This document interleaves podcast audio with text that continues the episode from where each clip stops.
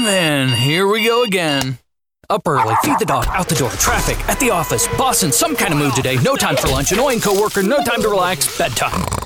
Then we gotta do it all again? Uh, no way. Because the best way to break up the mundane every day is to play at Wild Rose Casino and Resort. Slots, tables, sports, and a whole lot of perks when you join and play with your Club Wild card. So, let's play Wild Rose Casino and Resort, Clinton. Does your financial advisor take the time to really listen to you? Is your financial strategy personalized for you and your family? Will your financial advisor be there as your life and financial situation changes?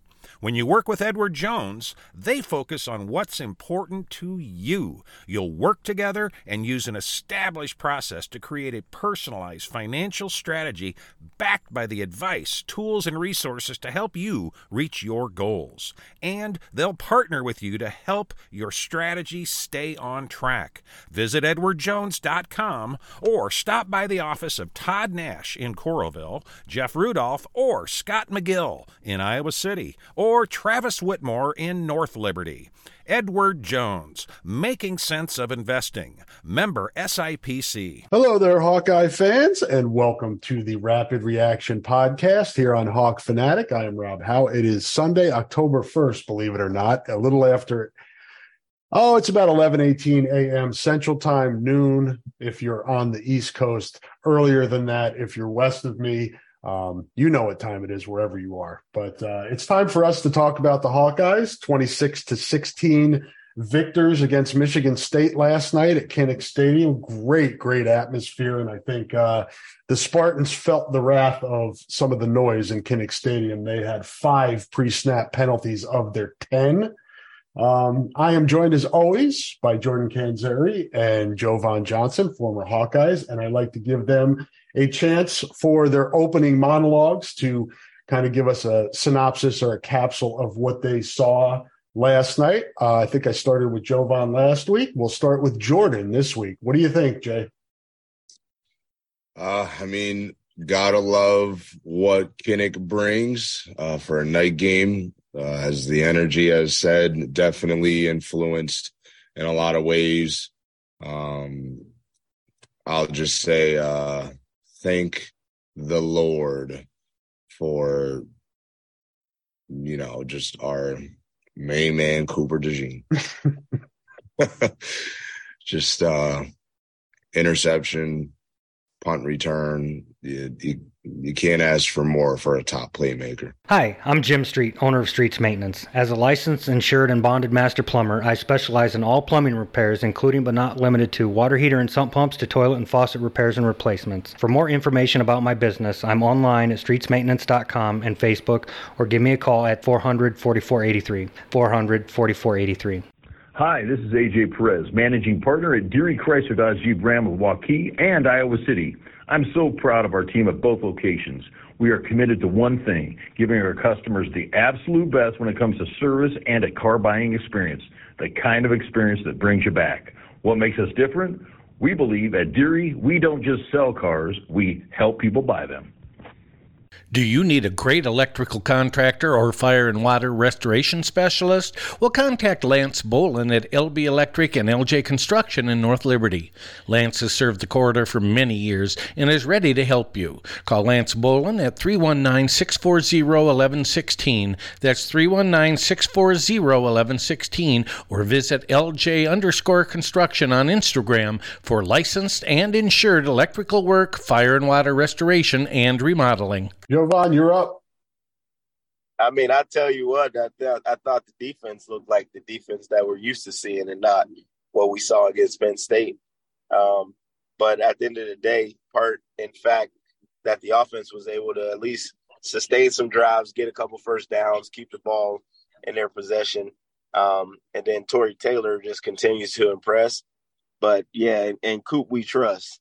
That that's my that's my motto going forward. I'll, I'll say that every week in Coop we trust because that kid is a player.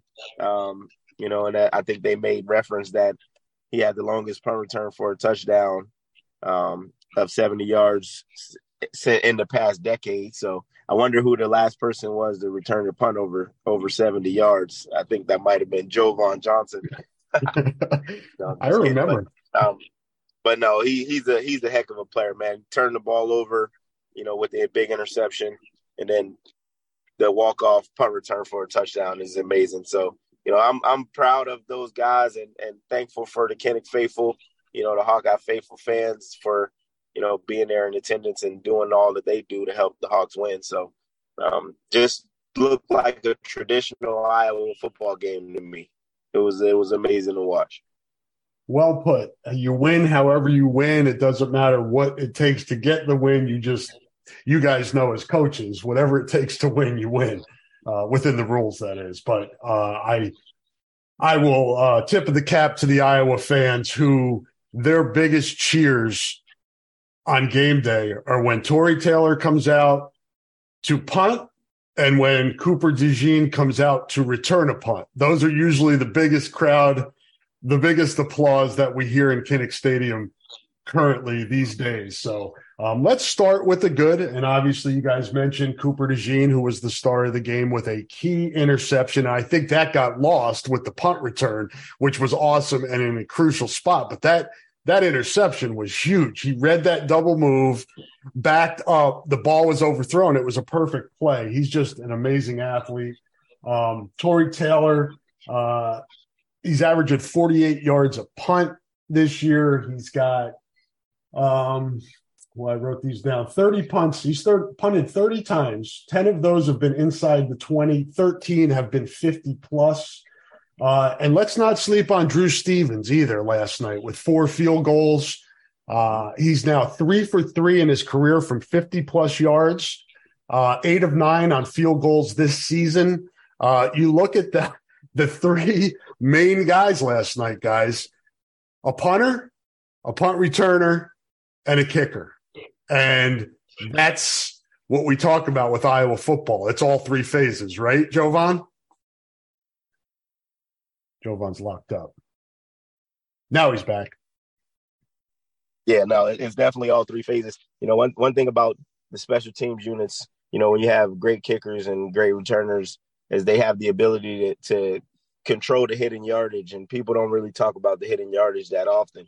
But the hidden yardage is when your ability to flip the field through punt, your ability to change field position through punt return, and then your ability to put the ball through the uprights on field goal. So they've been doing a hell of a job. So I I, I do commend the special teams units because they're doing amazing stuff. Last night, Jordan, uh, Tory Taylor, seven punts, averaged 48.9 with a long of 60, one of those inside the 20 yard line. Uh, and it was obvious early in that game, Jordan, that field position was going to be big. Both teams were playing for field position. So obviously that plays into Iowa's hands.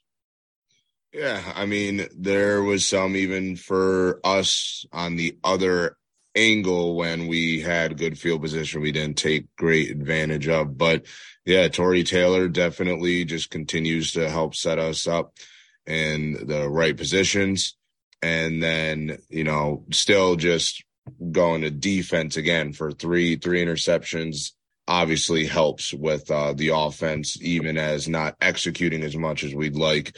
Just as jovon mentioned in certain positions got it done with just letting the clock run and getting some first downs that were needed but yeah special teams was just huge you already said it but that was my next point which is just talk about drew I mean, again, making all four field goals along a 53 that made obviously a huge difference in the game. And he did the he did the sleep. Uh, did you see that Jovon where he did the put them to sleep after he kicked the last field goal? That was kind of nice. Yeah, that's nuts. I mean, sometimes you got to be humble about yourself, though. I mean, you know, but at the end of the day, I mean, you don't usually see that from a field goal kicker, but I mean, hey, if you got that kind of swag, I'll take it. You had a little swag in your day, man. Yeah, but I didn't. I didn't talk the other team not not not that often. yeah, it seems like you you if you remember, guys, that was uh, uh, Keith Duncan at Nebraska did that as well. It's I think it's the attitude of the Iowa kicker room. Jordan yeah, Keith Duncan had Keith Duncan had a little chip, and um and then he he didn't do it. He didn't do what Keith did or what Drew Stevens did, but uh my my main man Marshall Koehn was also a dog, and it was it was just we got we got some kickers that got a little grit to them. And shout out to the Michigan State kicker who sent the set the Kinnick Stadium record last night from 58 yards before halftime. That broke, I think, Marshall Koehn's record against Pitt. Yep, he was at 57. But, but records are meant to be broken, right? Somebody from Iowa's got to come back and hit a 60 plus yarder and get that record back. Oh yeah. Um. All right. I'm going to go back to Jordan here on this. Um, obviously, one of the big stories last night outside of Iowa winning the football game is what happened to Cade McNamara, a couple levels on this question, guys. Number one, when that happens so early in a game, when you lose a guy like that, and I don't know what you know experiences you guys have with that in terms of the quarterback or significant injuries. I'm sure you've gone through that.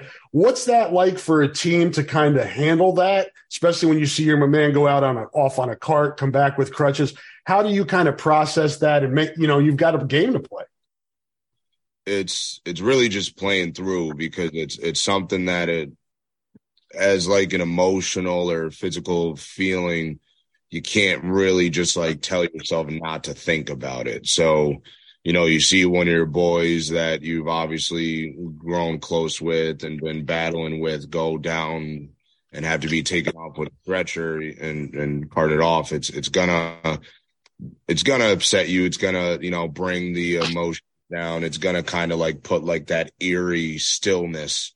But you just got to play through it. You just it's not like afterwards it's the rah rah rah. Let's you know do it for them sort of thing. It's just knowing that we got to still finish the game, knowing that no matter who goes down, somebody has to step up, next man in. Um, it's it's definitely not a fun thing to go through, but you just got to get the job done. Same for you, Jovon. Just kind of your experiences with that and how you kind of keep yourself grounded to the point where you can finish and play the game. Yeah, I mean, I think one thing about that is the coaches do a heck of a job of preaching the next man up mentality and just preparing the guys that don't really get as many reps throughout the weeks of practice and, and training camp and you know all these different things that you got to go through so you know at that point you know, the leaders on the team have to step up and say, hey, guys, you know, next man in, you know, we got your back. Let them know that you believe in them.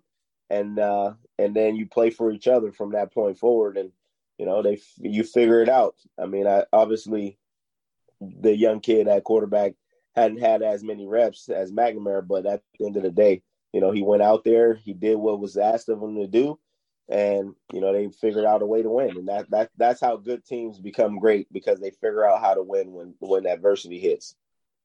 Yeah deacon hill came in. I guess if you think about uh, if there was any positive of cade being out during training camp and not being able to practice full weeks early in the season it was that deacon hill got those one reps during that time and that prepared him better for last night than than before now, Jovon, most likely he moves into QB one. Uh, we haven't had an update on Cade. It didn't look good. You get carted off. That's not a good sign. Got to figure he's at least out next week, if not longer than that.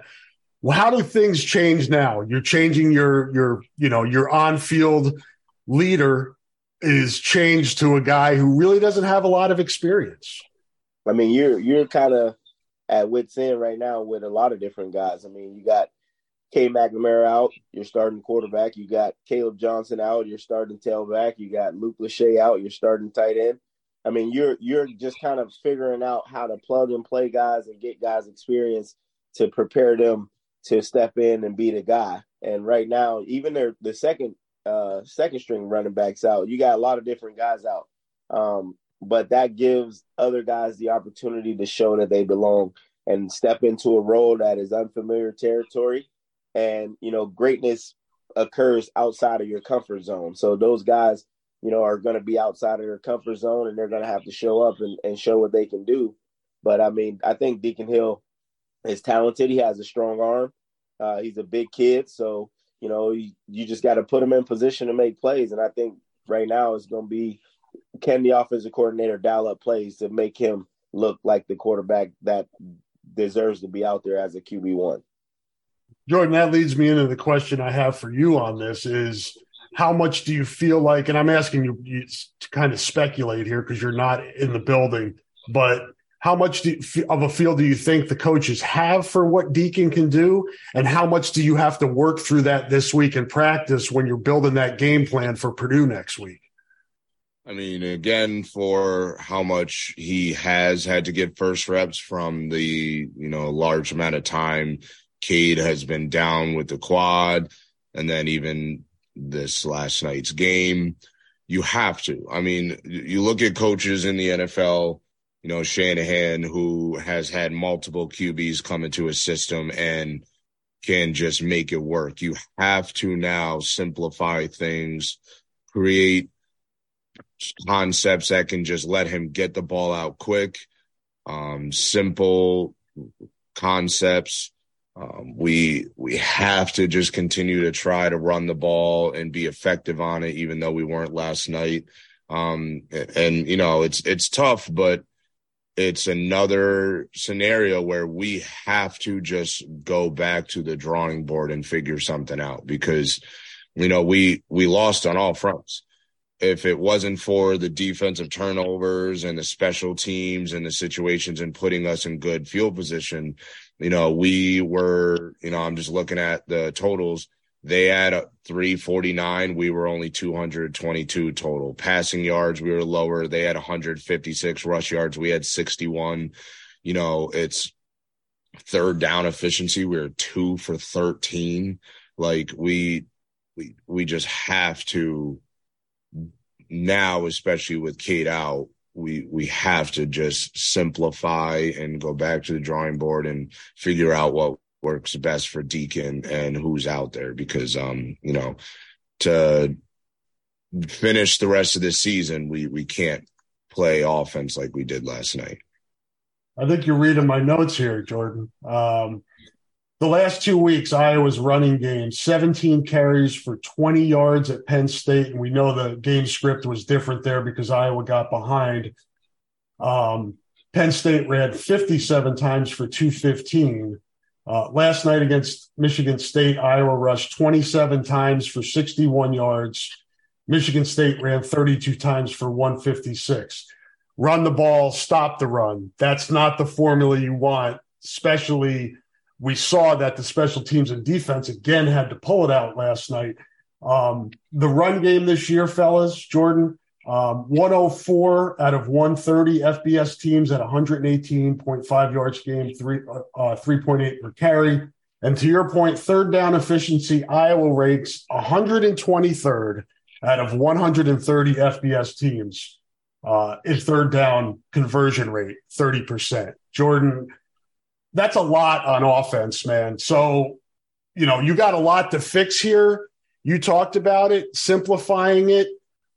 What can you fix at this point? And what what what's the approach here with this offense to make sure it's is it don't make mistakes and let the defense and special teams keep winning?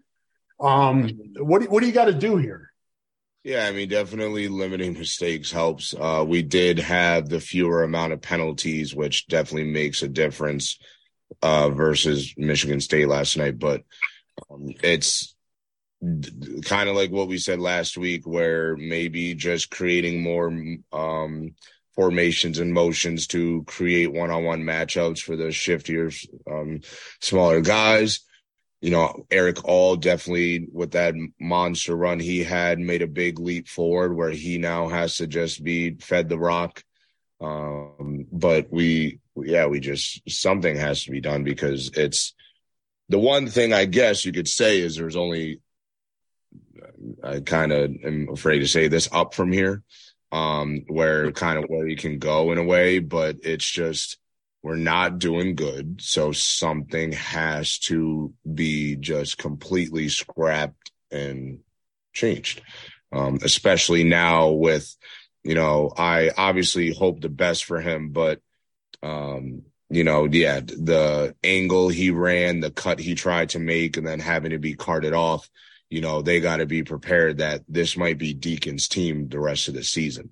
Like you really don't know. So, um, ho- obviously, hopefully it's not the case, but they, they gotta, they, they just gotta try.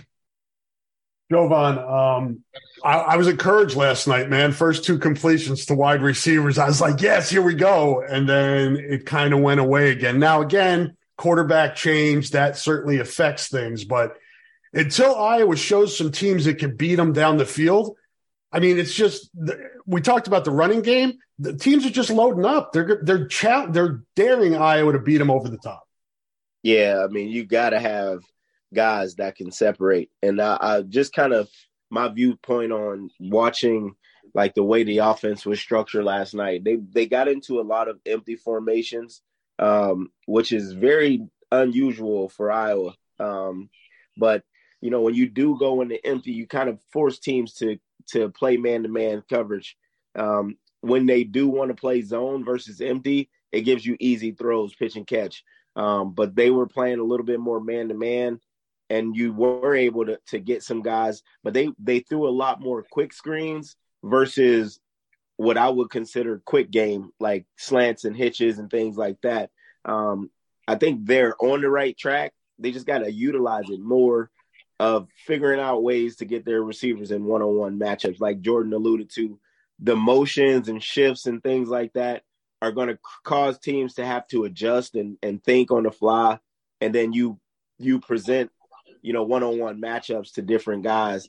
Uh, they came out firing, throwing the ball to the receivers. So I thought, you know, okay, they're on to something. And then it just kind of dwindled down uh, and became more of a screen game. So you, you want to see them kind of evolve on that. Um, but third down efficiency, how you get better at third down efficiency is to win on first down. And you can't take negative plays on first down.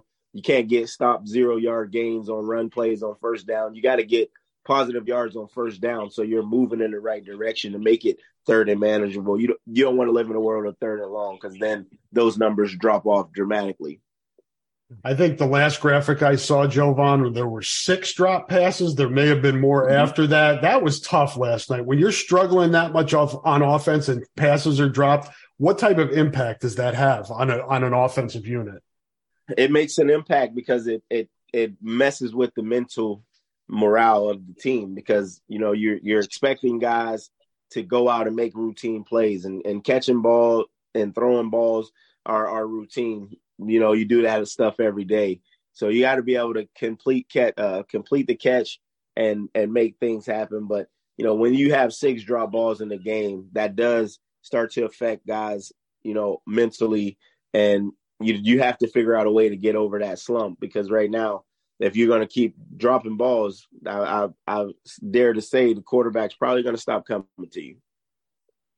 Yeah, no doubt. And that's something that has to be cleaned up as well this week, Jordan. Um, what, I mean, is that contagious sometimes, the drops where one guy, you know, it just, it seemed like last night it was almost like a snowball.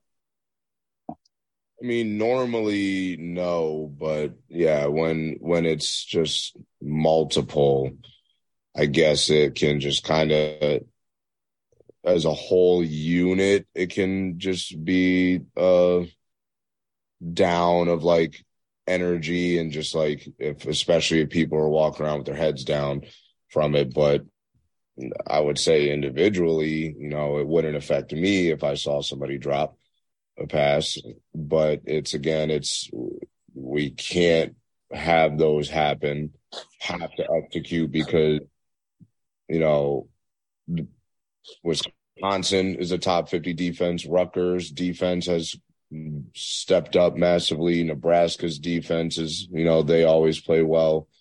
So it's it's something that we have to try to make sure that, you know, receivers are catching twice as many they should be before and after practice hitting the jugs whatever it is uh, but yeah you can't you can't have those drops because it's it's uh, even as an offensive coordinator it's hard to call certain things if the play is successful but it's just a drop pass or different things like that. So it's just a lot of things need to be cleaned up but um, that's just football. All right. So that leads me to another part of the storyline from last night, which is um, it, it's obvious that the fans are not happy with the offensive coordinator. You can hear it clearly at the stadium. I know people told me they could hear it clearly on TV. Fire Brian Ferentz. Jordan, it's it's there now. It's the elephant in the room. They can't do anything about it in the building.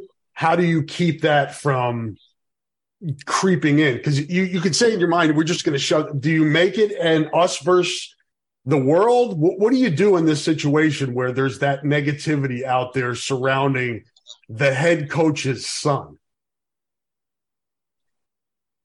Uh, I'm asking from a locker room standpoint. What can you guys do in a locker room to make sure that doesn't infect the team? Well, as leaders, you just have to go around and say, like, yo, I know you're seeing this, I know you're hearing it. And even if you might be feeling it, the last thing you can do is let that sit and let that mentality, you know, kind of grow where it doesn't matter because this is where you are. This is who your offensive coordinator is. You just have to buy in and go all out when you're on the field because if you don't, it's just a, it just breeds more failure, more um, errors, and all these things. If you know half of the guys are convincing themselves or saying to themselves what the outside people are too, you know, it's it's just the path of two choices. You know, this is what you have in front of you. This is who you got. So it's either you make the best of it and focus on believing nothing but success or you dwell on it and you know play victim and say yeah this sucks this shouldn't be and then your game on the field suffers as a player. So you know they the leaders just have to step up um, and they can't ignore it. They got to actually point it out because even bigger than when i was playing there and jovon can even attest it's like when he was it, social media and the news and how things are out there and seen are is way heavier than it was. So they can't just pretend like it's not all over, you know, in the fan in the stands on social and all that. So they gotta I like I said, as as captains or leaders, I would confront it and like talk about it, even if it's like a player meeting. I don't I don't know what it is, but um they got to address the elephant in the room on that to keep the energy and uh, the spirits up. Jovon, same question for you. And I know some t- people forget it. They think you guys just show up on Saturdays and play the game in Kinnick Stadium. You guys are in the community. You guys go to class. I mean, it's out there now. Uh, like Jordan said, it's on social media. So you get it when you're walking around campus. You hear this stuff what do you do in that locker room to make sure that it doesn't become a cancer?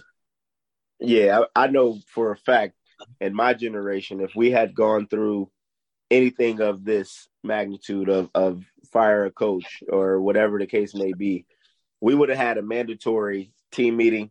Um, all of our captains and, and leaders would have would have addressed the elephant in the room, and they would have figured out a way to keep everybody playing together and focus on our ultimate goal, which was to win. Because at the end of the day, no matter who's calling plays, no matter who's doing what, all it comes down to is executing our X's and O's and going out and playing for each other. And that's the most important thing you can do.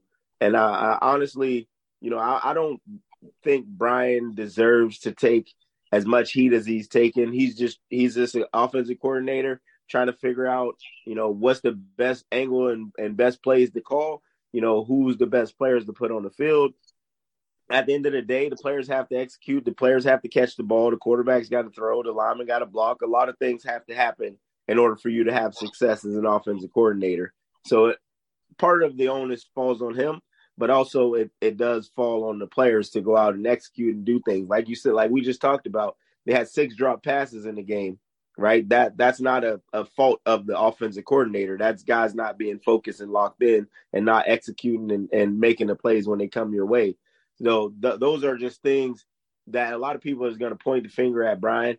And yes, he can be better, and yes, the offense can be better, and they can be more creative and things like that. But at the end of the day, you know, it's it's all about everybody included to uh to be able to get it done. But you have to address the elephant in the room, like Jordan said. You you got to have teammates and guys come together and say, look, this is out there. This is on social media. People are talking about it when we're at class. You know, we're hearing this stuff all over, left and right. You know, how are we going to bounce back and, and focus on what our ultimate goal is? And and that that's that has to come down from a guy who's in the leadership position on the team. Mm-hmm. How much Jovon influence does Kirk have? And I'm not trying to get you in trouble with your former head coach, but this is his offensive philosophy, right? This this this offense looks a lot like it did with Ken O'Keefe 25 years ago. Not the same, not exactly the same, but the foundation of it is similar. Jordan played for for Greg Davis, very similar foundation philosophy on offense.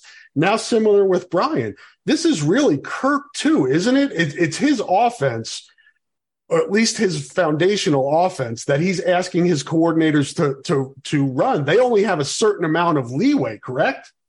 I mean, I'm I'm not really 100% sure in that regard on like how the offense is structured. I know it does look eerie, eerie similar to you know the Ken O'Keefe offense and and the, the things that they've ran in the past, but you know that has been a system that has worked for yeah. You know over the last 20 plus years. So i mean they're they're not going to change and go outside of of what they're used to doing when it worked when it has worked. If it hasn't worked then i'm sure they probably would have brought somebody else in to you know address you know the offensive concerns but it's been working. So you know you don't if something's not broke you don't need to fix it. Um so right now i think the elephant in the room is the offense is is having some difficulties. Who's behind the offense is, I mean, that that's anybody's. You know, somebody else can make that determination. But uh, didn't they hire a guy to be the uh, offensive consultant? What happened to that guy? John Budmayr. He's there. He was the former offense coordinator at Wisconsin. Um, quarterbacks coach, then went to Colorado State and is now here and was brought in when Ken O'Keefe was let go as the quarterback coach uh, John Budmayr is brought in. Jordan, I, I know you're you're not you don't sit in with the offensive coaches during a meeting, but you kind of have an idea how an offensive game plan comes together. How much is the coordinator? How much input does the running backs coach, the receiver, tight end, head coach? But you and you guys are around this. I mean, how much is this just the overall you know, you guys had talked about it last week, kind of the maybe some wrinkles, some some adjustments, stacking receivers, things like that. How much of this is a staff thing and not just the offensive coordinator? Um, I mean, I would say that I did get a good chance to kind of see it all. So because my freshman year was Ken O'Keefe as the offensive coordinator. He's the one who recruited me. And then sophomore year was when I believe Davis came in. Um, so Davis's offensive scheme versus O'Keefe's offensive scheme was drastically different. Like I just remembered right off the rip, it was like learning a whole different offense, except for a few little things in the run game and stuff. But like it, it was something. And then I do even remember, but it's again personnel wise, when I left and I'm now watching Brian Ferentz as like taking on as the offensive coordinator when he first started off with having like Akrum Wadley in the back backfield. There was some stuff they were doing that I was like, yo, where was this when I was there? Like I was trying to do some of that stuff. But it's just like little things like that. But so I would say there's definitely things that come with whoever is now the offensive coordinator if it's a brand new hire. But the reason I would say that there's definitely a little bit more of you seeing the relevance, I guess, or the similar, not the more of the similarities between is Brian Ferentz has been there since the whole time. He was just the O line coach then assisted offensive coordinator with run game, and then he became the offensive coordinator. So, so he was involved in ways, and now that he's been the offensive coordinator, that he's obviously had a few of his own twists and and things that he's put in, but uh, you know, obviously for the past few good chunk of years, you can see why things kind of look a little similar. Um, but yeah, I mean, there should be input on all forms from all players. I mean, sorry, not players, um, coaches offensively, but in the end, it is coach, you know, Kirk Ferentz saying if he agrees or not, or like gives a thumbs up, I guess. Yeah, and it's as Jovon said, it works. We've seen it work. It just hasn't worked recently, and that's what they have to figure out. Jovon, defensively, um, definitely this defense is still a work in progress, especially compared to last year. You lo- we've been down the road. You lose Jack Campbell and Lucas Van Ness and Riley Moss, and you go down the list. I mean, they lost a lot. So it's, but do you see the defense improving? Is it coming together? Um, Michigan State did some things last night, but it seemed like Iowa was able to adjust. Yeah, one hundred percent. Their their defense, and and and a lot like the offense, the defense is is eerily similar to what it was when I was there, which over the past twenty five years have had constant success. So if it's not broke, don't fix it. So yeah, they're defensively they're gonna do what they're gonna do and they're gonna run it exactly the way it's supposed to be done. They're not gonna give you the big play. They're gonna be very good in tackling. They're gonna create turnovers and they're gonna do that over and over and over again. And that's what makes their defense so good is that they don't do a lot. They just do what they're good at and they and they get really good at what they do. And I think part of it is that you might see some wrinkles here and there, but when you have the same guys, like like Jordan said, Brian Ferentz has been there. He's been the offensive line coach. He's been the assistant offensive coordinator. He's been the run game coordinator. Now he's the offensive coordinator. So the the offense looks like it was because that's what he knows. Just like the defense. I mean, Seth might be the signal caller and Parker is the defensive coordinator. But if Seth Wallace was to leave and go get a defensive coordinator position somewhere else, he would be running the offense or the defense that Phil Parker runs because it works.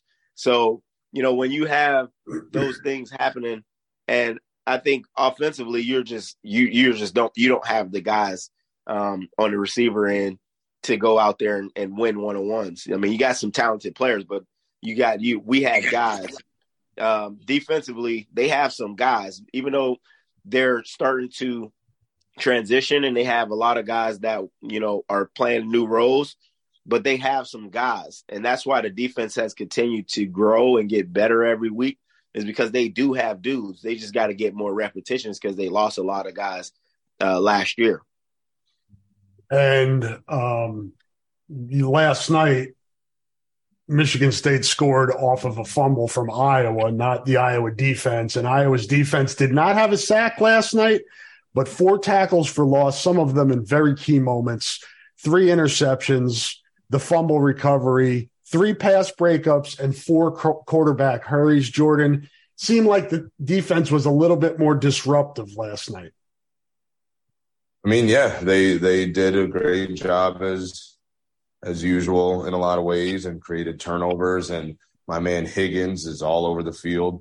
Just another day of another night of 12 tackles. What it was four solo, eight assists, I think. Um, it's again just well coached team and making the stops when needed. And as you said, having one touchdown be from a strip um, and a fumble return, it's it's that's nothing you can kind of do. So um, yeah, just another day of athletes showing up, and we got guys that are just continuing to grow each week, and they're only going to get better. Got a uh, ad read here, folks. Want to know, let you know that support for the podcast comes from Systems Unlimited, celebrating 50 years of providing services to people living with disabilities and mental health needs throughout East Central Iowa. A list of their services and upcoming events can be found at sui.org. One more here, and I'll let you guys go. Um, Jordan, it's um, it looks like it's going to be one of those seasons that may not be pretty but you just kind of have to find a way to win. You have to grind it out. You have to develop. Iowa's been here before. This is what it does. It kind of it fights through the adversity and then hopefully kind of hits its stride when November, November comes around. Is that kind of your observation of this team where it's going to take some dogs and and be the ability to grind this out?